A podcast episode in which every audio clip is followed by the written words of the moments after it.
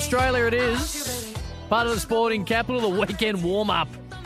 Thursday night, big weekend of AFL, big weekend of NRL, lot going on. We've got the Live Golf in Adelaide.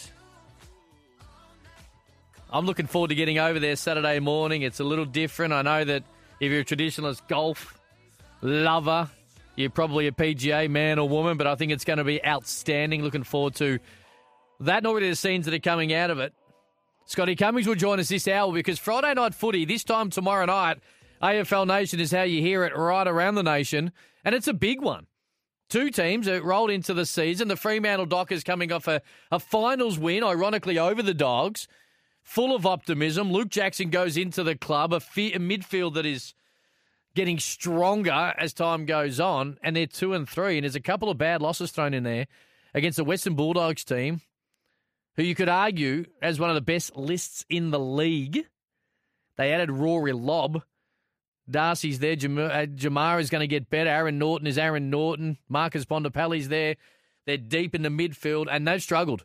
And last Saturday night, when the game was there for the taking in the fourth quarter of Port Adelaide, they let it down. So Scotty Cummings to join me this hour to talk not just about that, but a couple of other things from the West. And Josh Jenkins, we have a grand final rematch and I want this on the record. The grand final rematch, in my mind, has to be real early. Real early. Round one or round two. Because it does get diminished. I know GMHBA Stadium, they're going to unfurl the flag Saturday night. It's nowhere near what probably would have been had it been round one or round two. I understand it's it's hard to criticise the AFL, and I'm, I do not want to do that because the first few rounds have been unreal. But it just feels it's lacking a little bit this grand final rematch. So JJ to tell us about what it's like to to roll on in and play against a team that belted you in the biggest prize only six or so months earlier. But I want to start with this.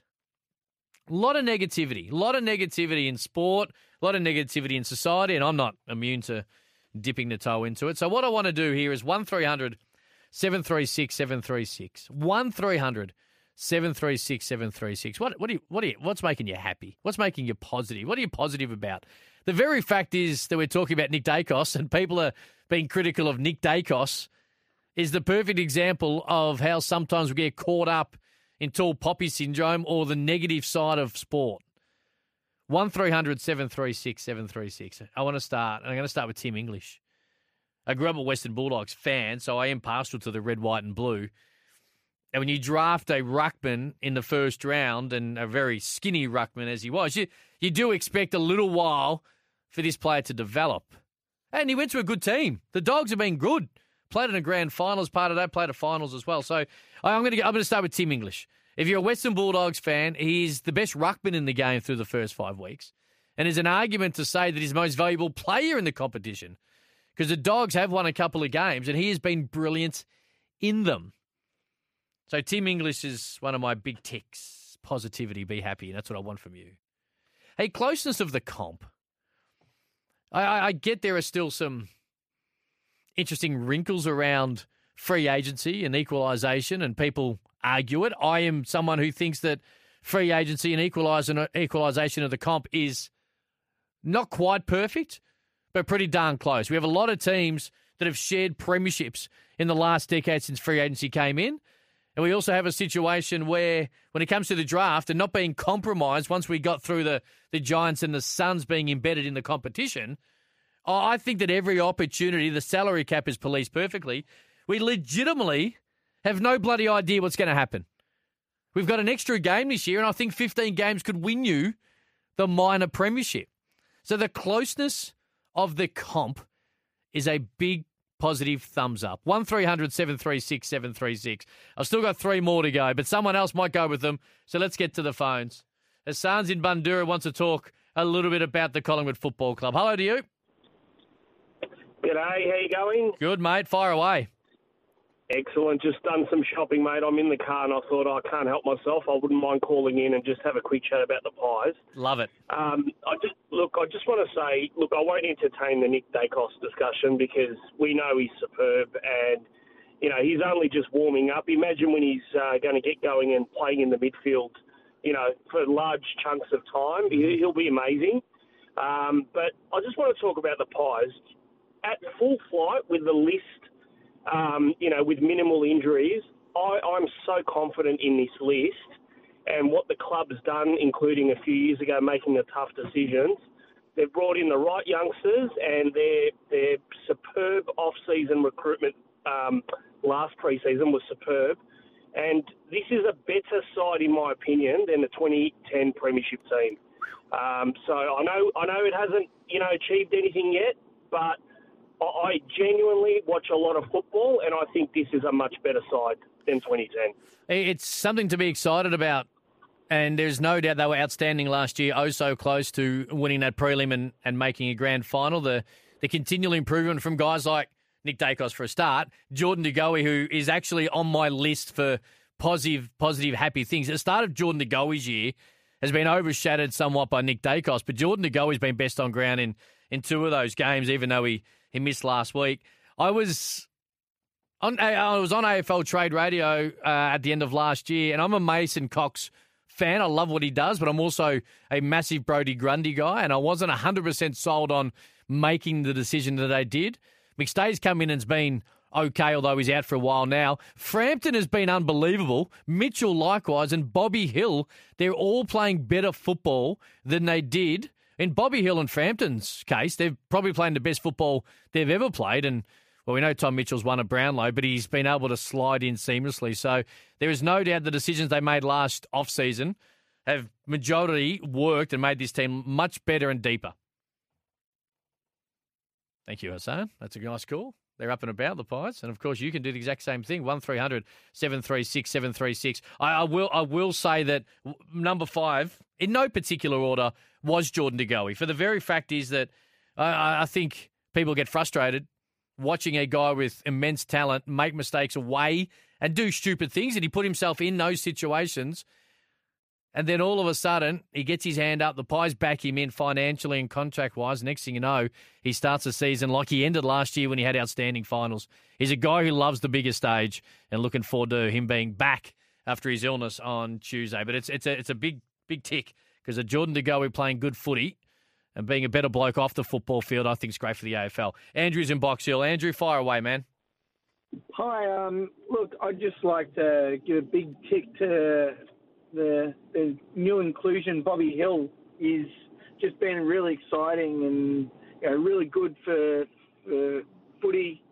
And you know, further note, like I really like the way that Collingwood is actually embracing the you know Aboriginal community with everything that's gone on in the past, I think it's really good that they're making amends and doing what's right and and moving on to the future. I think it's really great what they're doing.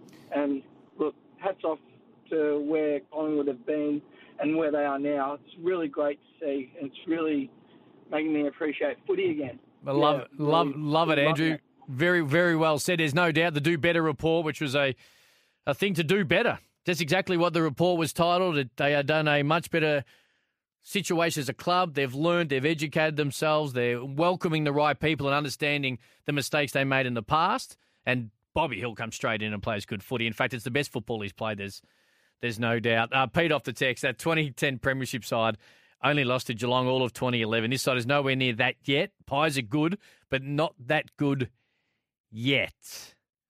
Let's talk about someone other than Collingwood. Let's see, 1300 736 736. Let's get to Cal, who's in Pakenham. Cal, hello to you.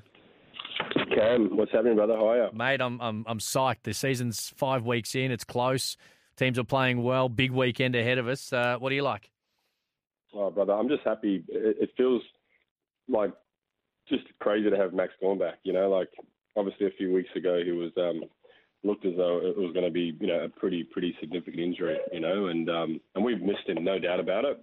Um, Grundy's been huge the last couple of weeks. There's no doubt. He had, he had a bit of a doubter last week, but um, you know, he's been he's been awesome in his absence. But you know, to have to have Gawny back, that's going to give us a huge lift, I reckon. agreed. Uh, of course, we, we look. You think about it; they played together in, well, in round one, and they belted the Bulldogs around. And, and Tim English is the informed ruckman in the game. Grundy's played some good footy, some really good footy. He's working his way from a, a disrupted, you know, last 12 or so months as well. And for this team to have a real crack at a premiership, which I tipped them to win the flag preseason on the way that these two would work together. So they needed him back sooner rather than later for about 15 different reasons. And the fact he is back much sooner than it looked like when he limped off the ground in Brisbane in round two, I think it's outstanding. It's huge. I think you know having having Lever back as well, Cam. I mean, um, you know, a lot of people have have said that you know Steven May's probably the big dog down there in the back six, which he is physically, but in terms of I think structure, um, uh, leadership in particular, and just I guess overall structure and the way Melbourne play, it's you saw last week with Lever not being there that I reckon he's he's our most important defender and, and one of the more important players for Melbourne, to be honest. I don't. Um, he's huge when it comes to that. I don't disagree with that. What I will say is that that defence, in particular, when they won that flag in 2021, you could argue when Lever's not there, he becomes the most important player because Steven May plays better when Lever is there. When Steven May isn't there and Lever is, you argue that Steven May is the best defender and the most valuable because they link together so well and hold that back six together. So uh, there is no doubt they're both extremely important to this team going deep and uh, trying to do what they did in front of not many of their hardcore Melbourne Demons fans. Our man Benny Lyon out the back is one of them. So they want to get back to the MCG and do it in front of their home fans, which I assume Cal is uh, is one like you. Hundred percent, mate. We'll be there. It's going to be a ripper. I, I reckon um, the boys will put the foot down, and I, I reckon I'll get a comfortable win. Uh, you know, maybe six goals. I reckon, thirty-five plus. I like where your head's at, mate. I like confidence as well. I appreciate your call, man. Make sure you do it again. Cheers, Cam. There we go. 1300 736 736 to get involved. We're working through positive, happy thoughts and situations from the first five weeks. Tim English, closeness of the comp, Jordan De Goey, Rankin. Uh, Rankine. This is a cool story. There's a kid who had a great deal of pressure on him when he got drafted, the Gold Coast Suns. It, it happens a lot and I think it's part of the conversation that has to be had around the Gold Coast Suns going forward is that players leave and then go play good footy. And is that because they're back home feeling better, uh, surrounded by family and friends? There's not as much pressure on them? Or is it a tangible thing within inside the Suns' wall where they just don't get the best out of players? I don't know the answer, and I sure as hell am not the person to try and find out. But Izak Rankin, when you take big cash and you go home and you're early in your career and you haven't quite, in the eyes of many, done enough to justify the rumoured pay packet, although I don't think it's as high as some of the numbers were given in the trade period last year. You've got to be able to handle all of that.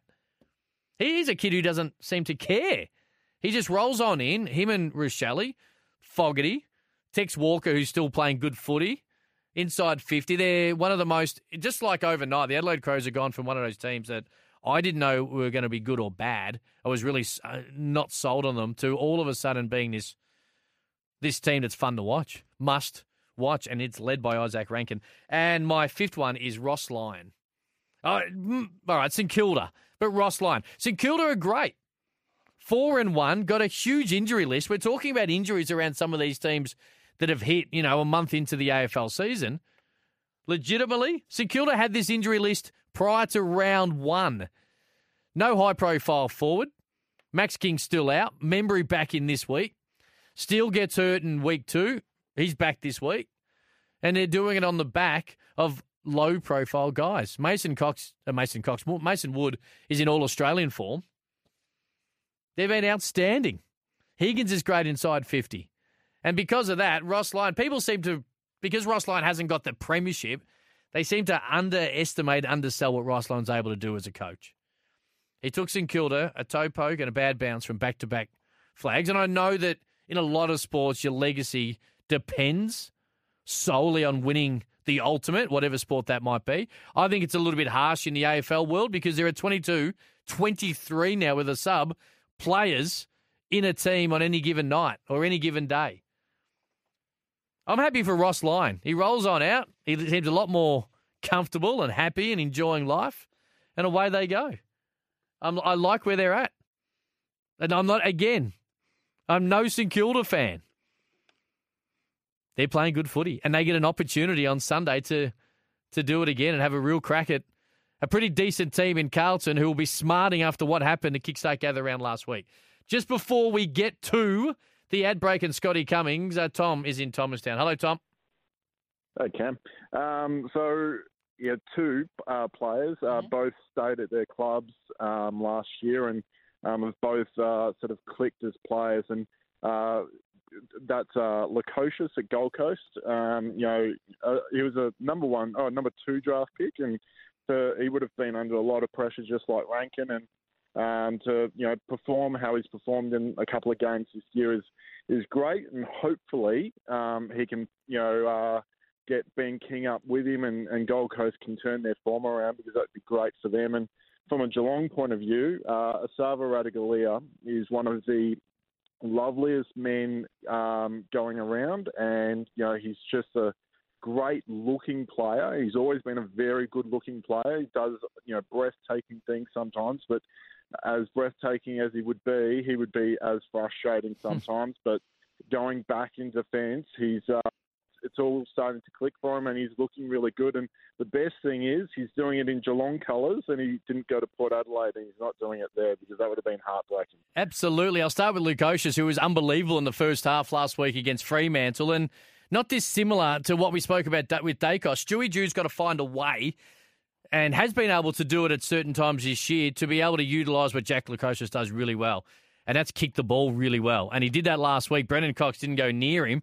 And his first half was a huge reason as to why Gold Coast went inside 50 with a fair bit of fluency, which is something they struggled with a little bit earlier in the season. When it comes to Ratugolea, he is the perfect third defender because he's athletic and his ability to be able to uh, pick it off when it's a high ball, when you've got – really good De Koning you. You've got Stewart, or you've got these guys down back. Blicavs, if he goes back, makes him a really athletic third defender. I think the question on him, and he's still got to learn, is when he's actually got to stop someone one on one.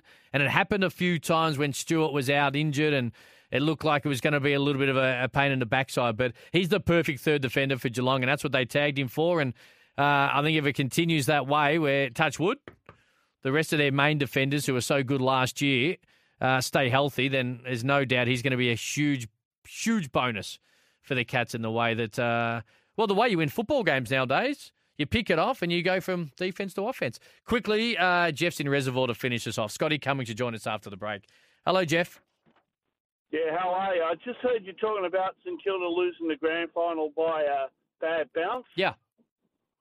Yeah, well, did, did you watch the whole game actually? Because the third quarter, didn't Chris Dawes get a bad bounce in the goal square when no one was around him for 50 metres?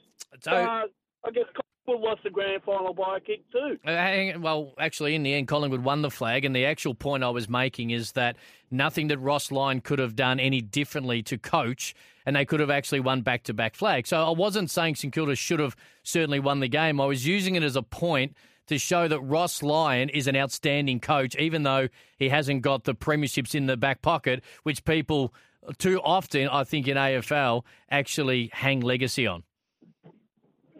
Yeah, well, I know coming from Reservoir, there's a lot of people around there who think he can't coach for crap. Oh, okay, so, okay, okay. Well, uh, well, maybe that yeah. uh, the people around Reservoir maybe need to watch more football. So you don't think Ross Lyon can coach? Well, has he won a premiership? Ah, so there we go. There we go. So because he hasn't won a flag, because he hasn't. So you're a Collingwood guy? No, it's nothing to do with. Well, no, I'm asking. Are, are, you are you a Collingwood guy? I actually like Ross Lyon because I'm yep. from Reservoir, so he played for Reservoir Colts. So, uh, this is coming from people from his own club. Yeah, I'm not. Yes, I do, Collingwood, but I like Ross Lyon. Yeah, so you, do you think, think he can actually coach? So you do think, he, can he, can coach? So you do think he, yeah, can, coach? he can coach? Good. I'm, yeah, I'm glad. He could, with the right mix, he could win a premiership. With the right list, he can win a premiership. All right, there you go. Hey, uh, Jeff, love your chat, mate. Hey, enjoy the weekend. Good luck to your pies on Tuesday. He's gone. And like that, we'll go to a break. Scotty Cummings on the other side of this.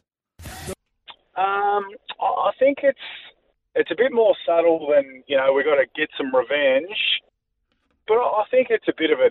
It doesn't almost need to be said at all. I think everyone who plays, particularly if you play them early in the year, we played Richmond in round two uh, in 2018 off the grand final, and uh, clearly the Sydney Geelong game this weekend is uh, is still pretty early in the season. So I think when it's early in the year, there's a bit more to it. But oh, I don't even think you know we're all adults. We we uh, we can cast our minds back and remember how we felt. I think you know nothing even needs to be said. It's it's uh, it's just there bubbling away under the surface for the team that got beaten. Particularly, um, particularly I think when you play them, so it's a bit different for Geelong and Sydney. It's at a different ground again, but for us, we were you know thinking, well, they're going to come to Adelaide this time. It's going to be a different uh, a different state of affairs, and in the end, that was the case.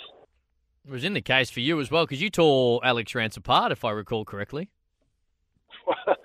well, um, not enough. Now I'm going to get sidetracked here a little bit. Not enough to get a Brownlow vote. Oh, I um, remember remember going to the Brownlow and uh, and I had a consistent year in 2018. My, probably my most consistent, but didn't have a lot of big games. And I thought I missed out on a vote. I was sitting there at the Brownlow in round two. I thought, geez, I'm not going to get a vote here the whole year until round 23 because I didn't have another game that was uh, that was good enough to warrant a vote. And uh, sure enough, uh, last round of the year, Jay Jenkins gets a vote. So it was a long night at the Brownlow that year. But um, it was, um, yeah, it was interesting. It was a game where it was hyped up. The crowd was hyped up, and uh, the narrative from the from the sports um, media world was, you know, of course, the, the the payback and the Crows lost the unlosable grand final. Can they beat the Tigers? So a lot of it was about that and how good Richmond were going to be in 2018. So um, absolutely, it was a big game and uh, and one that we we all looked forward to. But I think for the for the team that lost, it's a bit there's a bit of extra nerves involved. For the team that won the grand final, you're almost playing with house money. It is interesting because I'm a firm believer that unless the grand final rematch or the two opponents play earlier in the season, it kind of loses so much of its luster. I I firmly believe it should be in week one, the opening start of the AFL or any season. But as it stands right now, we get to a little bit of. Uh, there's a little bit of drama around it, mainly because the flag hasn't been unfurled yet, and back to GMHBA Stadium. But I, I think with the injuries and the fact that two teams that aren't exactly setting the world on fire does kind of take a little away from this weekend, which wasn't the case when you played Richmond all those years ago. Yeah, I think so. And personnel plays a big part too. From I cast my mind back uh, to to that 2018 game, both teams were were pretty well full strength with the same, largely the same players who played in the grand final. Whereas if you look at Geelong, there'll be a handful of players who didn't play, and then also if you look at the Swans, well, they've got I don't know whether they've got a defender in their back six who actually uh, is out there who played in the grand final. So their team's completely different. You know, there's queries over Lance Franklin, uh, even if he gets named, I guess, whether he plays or not. But um, yeah, there's a there's a there's a lot different uh, this time around compared to uh, to years gone by. Now, just before I let you go, you're a huge part of the SEN track crew on a Saturday in particular. You weren't there with us last Saturday because you're off chasing cash uh, in local football. Now, my my sources suggested that you played about 35 seconds. Do you still take the cash when you just wander up just to get a, a tick off the games played for finals qualification? Well, you need new sources, Cam. I never even uh, I never even jumped in the car and went up to What? to that part of the world Hang up in, uh, up in Sea Lake. I um, I backed myself to a corner. I got the day off SEN track so I could go up and play, and then um, my Achilles was just uh, no good, so I decided not to play and then not to go. And my wife said, "Well, I'm still going. I'm going to go up. You can stay home with the twins." So I was stuck at home all weekend with the twins, so I didn't get to work and I didn't get to play. So um, I'm uh, I'm aiming to play uh, not this weekend, next weekend at St. So uh, hopefully that's the debut for the mighty Sea Lake Nandaly Tigers. There we go. The cash is rolling through the veins. As always, JJ, love hearing from you, mate. Are you AFL Nationing this week? Uh, just doing crunch time on Sunday with uh, Sarah Olle's actually uh, taking uh, Sunday off for uh, some unknown reason. Tommy Morris will, I presume, uh, steer the ship as the host and uh, calculating Cal Twomey, as they as they call him on SEN Breakfast, is jumping in the chair. So been enjoying the Sunday crunch time. Uh, Benny Lyon uh, does an okay job looking after us. I wouldn't say excellent job. I'd just say okay. And uh, things are going nicely. So 11 till 1 Sunday. The premier crunch time. Saturday's just a curtain raiser for us, uh, Cam. Hard to disagree with any of that. We appreciate your time. I especially appreciate you having a chat about something that you don't like to have to remember too much of that 2017 grand final, mate. So thank you, and uh, I'll see you Saturday. No, all good. I like talking about round two, 2018, just not round 26, 2017. But uh, appreciate it all the same. Josh Jenkins, crunch time, of course, Sunday from 11s and part of the AFL Nation and SEN track crew. A quick break, plenty more on the way next. It's the weekend warm up on a Thursday night. Cam Luke, part of the sporting capital. We're going to get now to our main man, Scotty Cummings, in the West, of course. Coleman medalist, 1999, part of SENWA. Tim Gossage and himself wake up the state each and every morning and a part of the AFL Nation team. And Friday night footy comes to the West tomorrow night. You hear it right across the nation on AFL Nation. The Dockers and the Bulldogs, Scotty, is a welcome you in. I want to start with the forward line of the Fremantle Dockers. It's been an issue since Matthew Pavlich retired. It continues to be the major source of concern. Can they kick enough goals to not just win tomorrow, but do what a lot of people suggested they could do and have a crack at a flag? Uh, well, firstly, g'day, Ken. It's terrific to be talking to you again. Um, after making your career probably five or six years ago, you've gone on to good things. Um, terrific to speaking to you, mate. Well, the forward line is, it was their issue last season. It was the thing holding them back, and it, it, look, it appears to be that's the same problem now, but it's not so much a personnel thing; it's a connection thing, and they're trying to figure out what their best forward line is. Um, no doubt about it. That um, and I like the look of this guy in the couple of games we saw last year. But Jye Amiss, he's arrived. He arrived last weekend, mm. and it's enough for me to say, um, build it around him. Build it around him. Taberner, well, he, he gets injured and maybe pushing up the ground a little bit. He seems to take marks up high half forward on the wing, but down forward he's had a, you know, a handful of bags of goals, and that's about it. Um, and it puts a lot of pressure in that Taberner as well. Maybe, and we and, they, and I think that's based on potential. I think everyone expected bigger things from him, but maybe he has played the best footy he can possibly play, um, which just wasn't what everyone was hoping it was going to be or expecting it was going to be. But I, I still think, mate, that I, I'm one of the very few that still believe that Luke Jackson could be a very good forward. Now, the first problem with that, though, is that he doesn't want to be one. So he wants to play in the rack. He wants to play, you know, on the wing or in the middle, and he wants to row. But yeah, so then on, on an extension of that too is did Freo go after the wrong man? Um, yeah, he was the number one big man that everyone wanted, and Freo got him. But was he fit for their needs? They need a forward, and that was the one thing holding about. They need a key forward, which they haven't had, as you said, since Pav's gone. And they're still trying to find out who that is. Josh Treacy keeps getting a couple of goes. Um, it just seems a, a, bit off the pace, but he, he also, up until this point, from all reports, is he has not wanted to work as hard as he'd have to work to play AFL footy. Um, I believe he's getting that work rate up, but now he's got to figure out whether he's good enough to play AFL footy. But Jye Amiss, like, put it all around him and see what he can build. Because their small brigade's good, but uh, this year too, the problem is too that they're getting beaten up in the midfield a fair bit. Like their elite midfield last year, um, Brayshaw and Serong and Will Brodie. Will Brodie's only just come back into the team. They miss David Mundy's just, I guess, cool composure.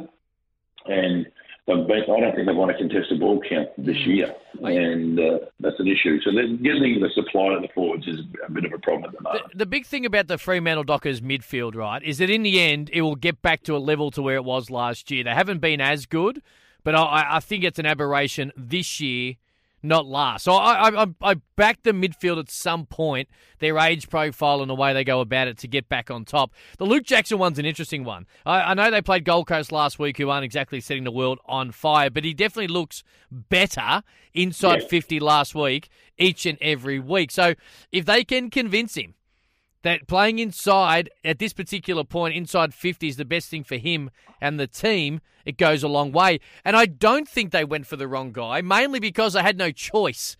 Luke Jackson wanted to go home to Western Australia. The West Coast Eagles weren't in a position to have a crack at him, and you just can't let what many people see to be a generational talent with a premiership and a key component of a premiership when they won it in his back pocket. They just had no choice. It kind of got thrust upon them, so they had to get him, even though it hasn't quite worked early on. But I think in the end, we'll look at Luke Jackson in seven, eight years, maybe a decade down the track of being a very good footballer.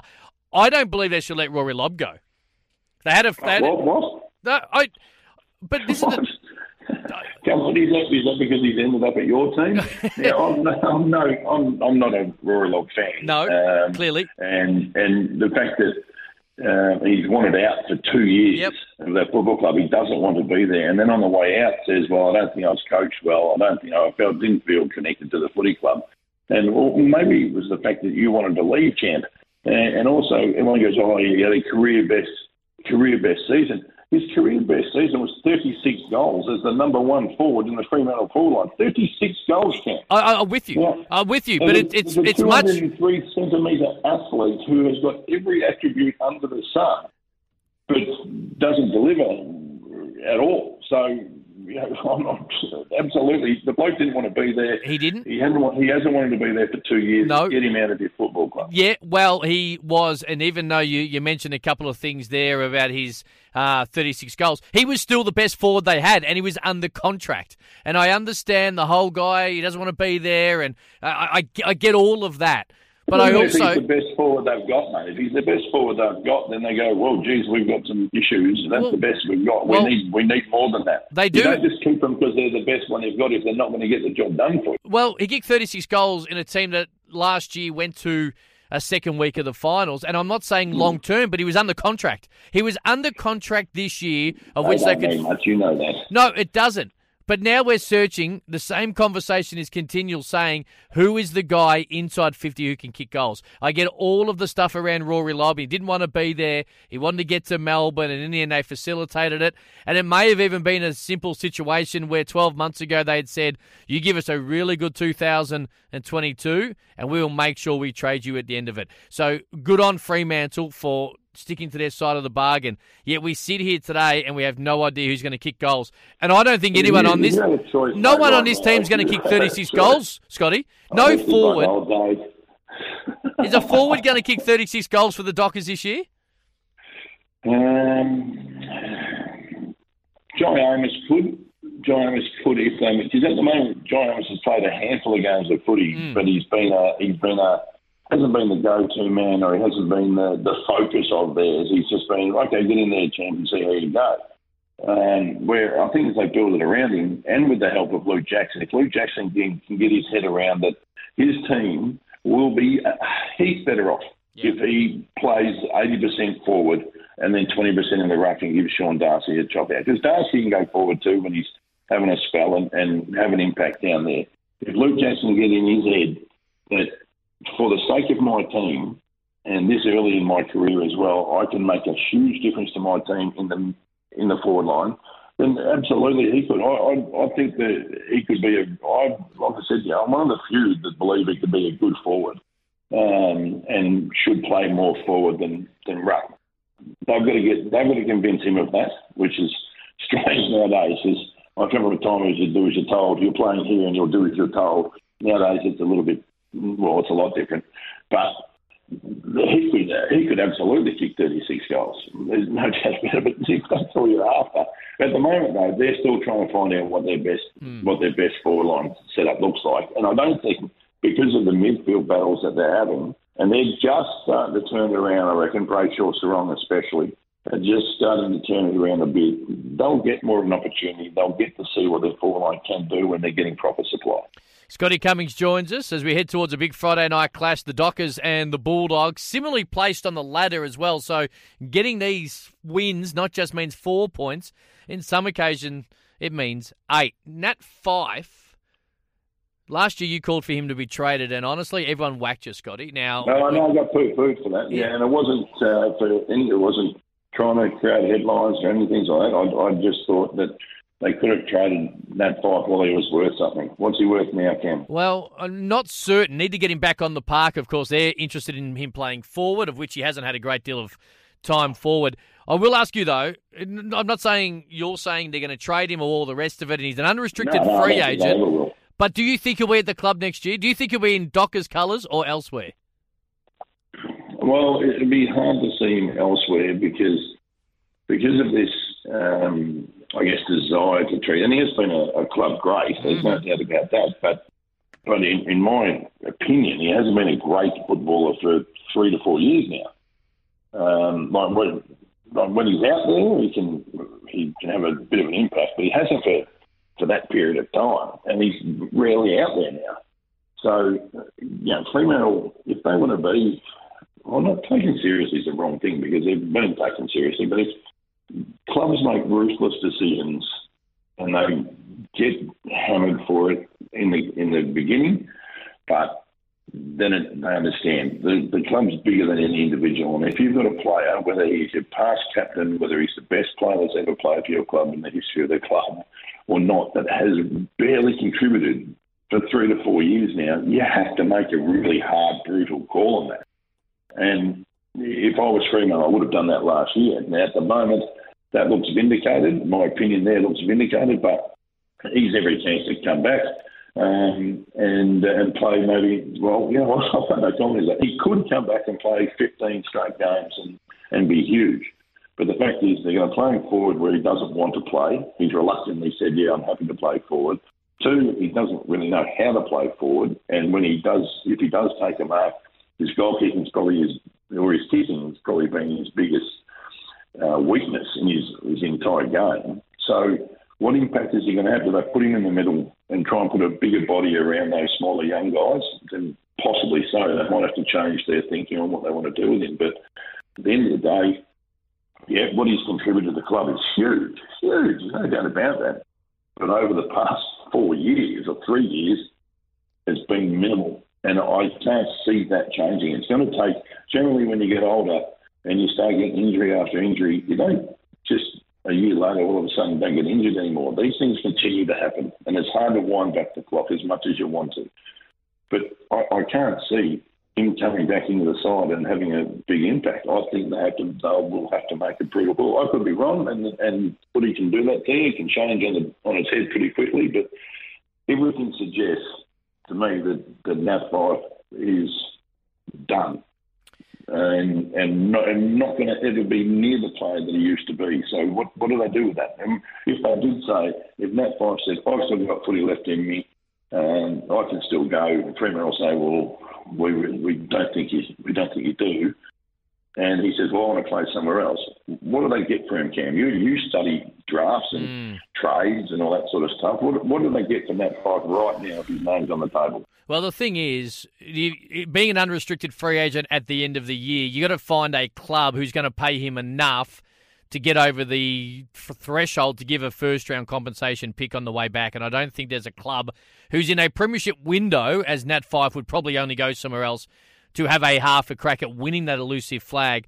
I don't think there's one who would pay him enough to activate a first round hmm. compensation pick. Hey, I do want to ask you though. So you would suggest that people agree with me. I, I, I think there's a there's a much better feeling towards your opinion on Fyfe this year than there was 12 months ago when you tried to push it. Hey, I want to ask you, injuries It wasn't 12 months ago. It was about seven. injuries curtail a lot of players, but I want to give a shout out, and, and you know more than most when it comes to kicking goals in the West in an Eagles jumper.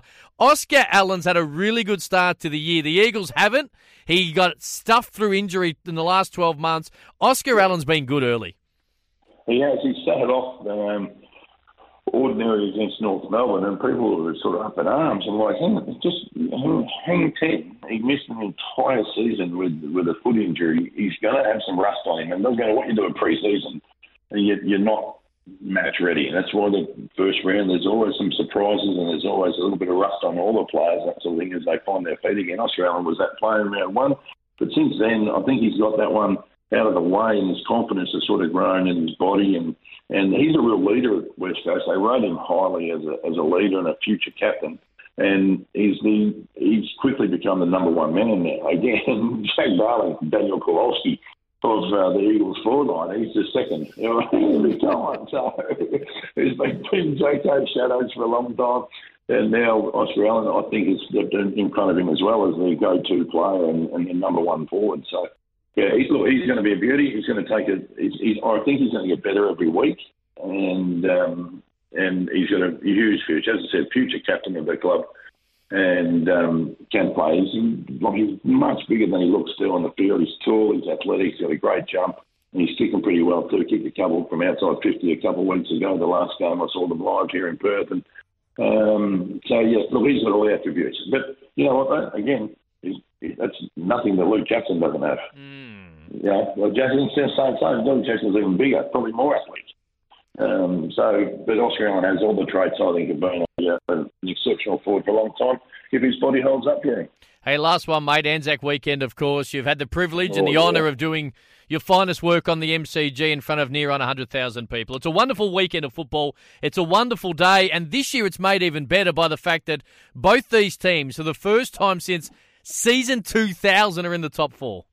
No, it's, a, it's an unbelievable build-up, isn't it? It's been, I guess, tempered a little bit from, I think, Collingwood's point of view with their injury list. It's, um, it's as far as impact on the team and the structure of the team, it's probably second only to West Coast injury list at the moment. And, uh, um, you know, I know Essendon's lost Zach Merrett, and, but on the flip side of that, Collingwood's lost Taylor Adams. So uh, I cannot believe that Essendon are ranked outsiders for this. I'm not sure what else they have to do to be um, considered a, a serious threat. I mean, they just took the they just took the D's apart last week after we thought the D's had got their mojo back as well. So um, I can't believe they're so outside for this. Oh, it's the greatest day of the year, Ken. You know that I've said it to you a thousand times. It's the greatest day of the home and away year. It's the best atmosphere at the MCG that you'll have other than a prelim final.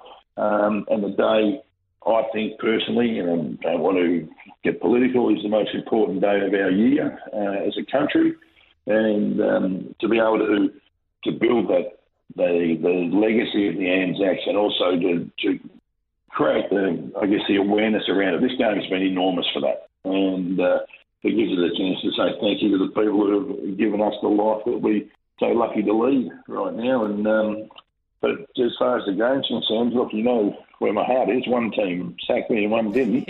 um, calm the pies. But um, I, I really think Essendon are up to their neck in this. And, um, you know, it's not all about betting or gambling, but um, the odds, uh, if you look at odds on games and all that sort of stuff, and, oh, I think there's a real disparity between how this game's going to play out. I think Collingwood is going to have to pull something pretty special out um, to win.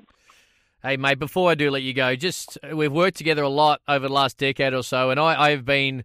We've played together a lot too. That's always fun too, mate. That's always true. good talking to you. That's true. Well, I, I do feel a bit bad because I've spent the better part of the last 20 years incorrectly letting everybody know that you were a decoy on Anzac Day in 2004. But I, I, I went back over I went back over the game and someone's done a statistical analyst uh, analytical view of it. Now you only had the one touch. It was a nice handball, but you actually had five one percenters. What Mick what Mick Malthouse wanted was the one percenters from you, and apparently had five of them. So I undermined your game way too much, mate. So I apologise.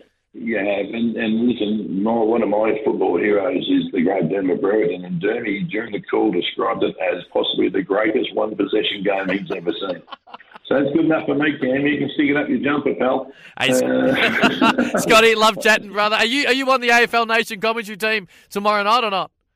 Absolutely. Well, we'll do the local uh, the local call into uh, the WA and to uh, Optus uh, Stadium, so uh, AFL Stadium call. So uh, we'll be looking after uh, the local audience uh, on that one, mate. But looking forward to it with Goss and Pete Brahos and Paul Hasleby. Uh, four of the absolute superstars of the media world. Scotty, as always, thank There's you. probably two in there. You can decide two. Anyway. On that note, quick break. Plenty more next.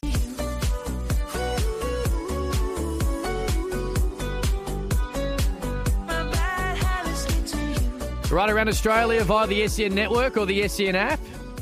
The sporting capital. We're warming up for the weekend. House of Athletics, all thanks to Chemist Warehouse. John Stephenson and myself talking all things athletics after nine. Liz Clay's going to jump on the line. Johnny Steph's going to tell us about what goes through the mind of athletes this time as we head towards what is a long, but in the eyes of them, a short run the Olympic Games. Paris not far away, so looking forward to the first edition in around 10 minutes' time. 1300 736 736. If you want to squeeze a break in the call, we've got about three minutes, so feel free. And if not, let's get to a couple of these text messages. Look, a lot of people talking about uh, I raised equalisation, I, I raised the closeness of the competition. And a lot of this talking about players wanting out. Do you need to do more if you're a club to be able to hold on to them? I think if you're a club, I think it's fairly even nowadays. I understand the frustration. A lot of those text messages come on the back of Ben King, which is maybe a little bit harsh because Ben King, it's just rumours that he might be leaving the Gold Coast Suns. So they, they, they have them under contract, kinda, if that makes sense. Essentially, what happens is that you can't just leave the football club. He wants to go. If Ben King chooses to go to the, I don't know, say it is the, say it's the Saints, even though I don't think St Kilda is at all a good place for him. I don't think Ben and Max King would fit into the same team with the way that AFL's going. But say it is St Kilda. The Gold Coast Suns are still asking top dollar. They've got a first round draft pick who is extremely valuable, who clubs are chasing, and why wouldn't they? Even though he hasn't been in the, the greatest of early season touch, that's mainly because he missed more than 12 months of football. The, the, the fact is that while it's frustrating and you might not get the 100% return on your dollar, the situation is he can't just walk out of your football club. And if he does and goes to, say, a preseason draft, that is just unbelievably gutsy and it would not happen. I do, in fact, I'm certain it would not happen with a player like Ben King. So um, I, I get it. A lot of these clubs re sign players before they even play their first game or up them so it's a four year deal. I know there's always talk about should the AFL make it mandatory that it has to be four years. I don't think so, although I understand the talk around it.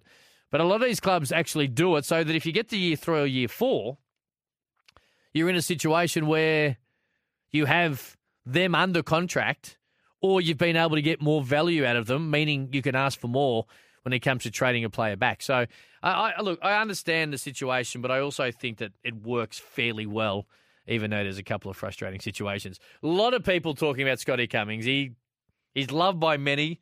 Four clubs he played for. I failed to bring this up. There's a couple of Scotty Cummings Cups this week. Port Adelaide play the West Coast Eagles. And, of course, Anzac Day, where he played and started his career with the Essendon Football Club and kicked eight on debut and then ended his career at the Collingwood Football Club. Port Adelaide and the West Coast Eagles in between, kicking a great deal of goals. So a couple of Scotty Cummings Cups this weekend. A lot of people saying they love him and – uh, I'm right in that corner as well. Brett says he backed Tim English to win the Brownlow at 120 to 1. He'd have at least three best on grounds. Brett, I love I love the forward thinking. He's the best ruckman in the game, or at least the best performed ruckman in the game in the first five weeks. I, I find it hard to believe he can win a Brownlow, and that's mainly because of the bias of which the medal always is towards a midfielder. That's the only reason I say that I don't think Tim English can win it. And I think it'd be great if Tim English won it, or Jeremy Cameron, or Steven May. If we had a key position player, a ruckman, win a Brownlow, I think it'd be great for the award. But as we have seen in when was the last ruckman? Adam Goodes, and he wasn't a stereotypical ruckman either because he was an incredible player all around the ground. So uh, I hope, I hope for you Tim English gives you a real shot on Brownlow not although I'm a little concerned. A couple of people just asking or suggesting Nathan Buckley would maybe question his coaching style now that Collingwood are going about it. Short memories. Nathan Buckley was an exceptionally good coach, and I believe will be an exceptionally good coach at the AFL level at some point again. Now, his last year, pretty ugly, hence why in the end he put his hand up and the club and him decided to part ways after that big Queen's birthday win. And Craig McRae's been unbelievable. Don't get me wrong, not diminishing at all what Craig McRae has been able to do. But Nathan Buckley took these Collingwood team, took it to a grand final. Dom Sheed broke the heart. Prelim the, the week, the year later. A finals win in Perth the week. Like, I'm a big Nathan Buckley guy, not just because he works at the station. So uh, they're playing incredibly good football, and I think he got everything he could out of that list of Collingwood players. And Craig McRae is doing an exceptional job. But I think to suggest that Nathan Buckley wasn't a great coach, or at least a very good coach, is incorrect. Away we go. Wherever you might be, stay there. House of Athletics. All thanks to Chemist Warehouse. John Stephenson and myself to talk all things track and field next.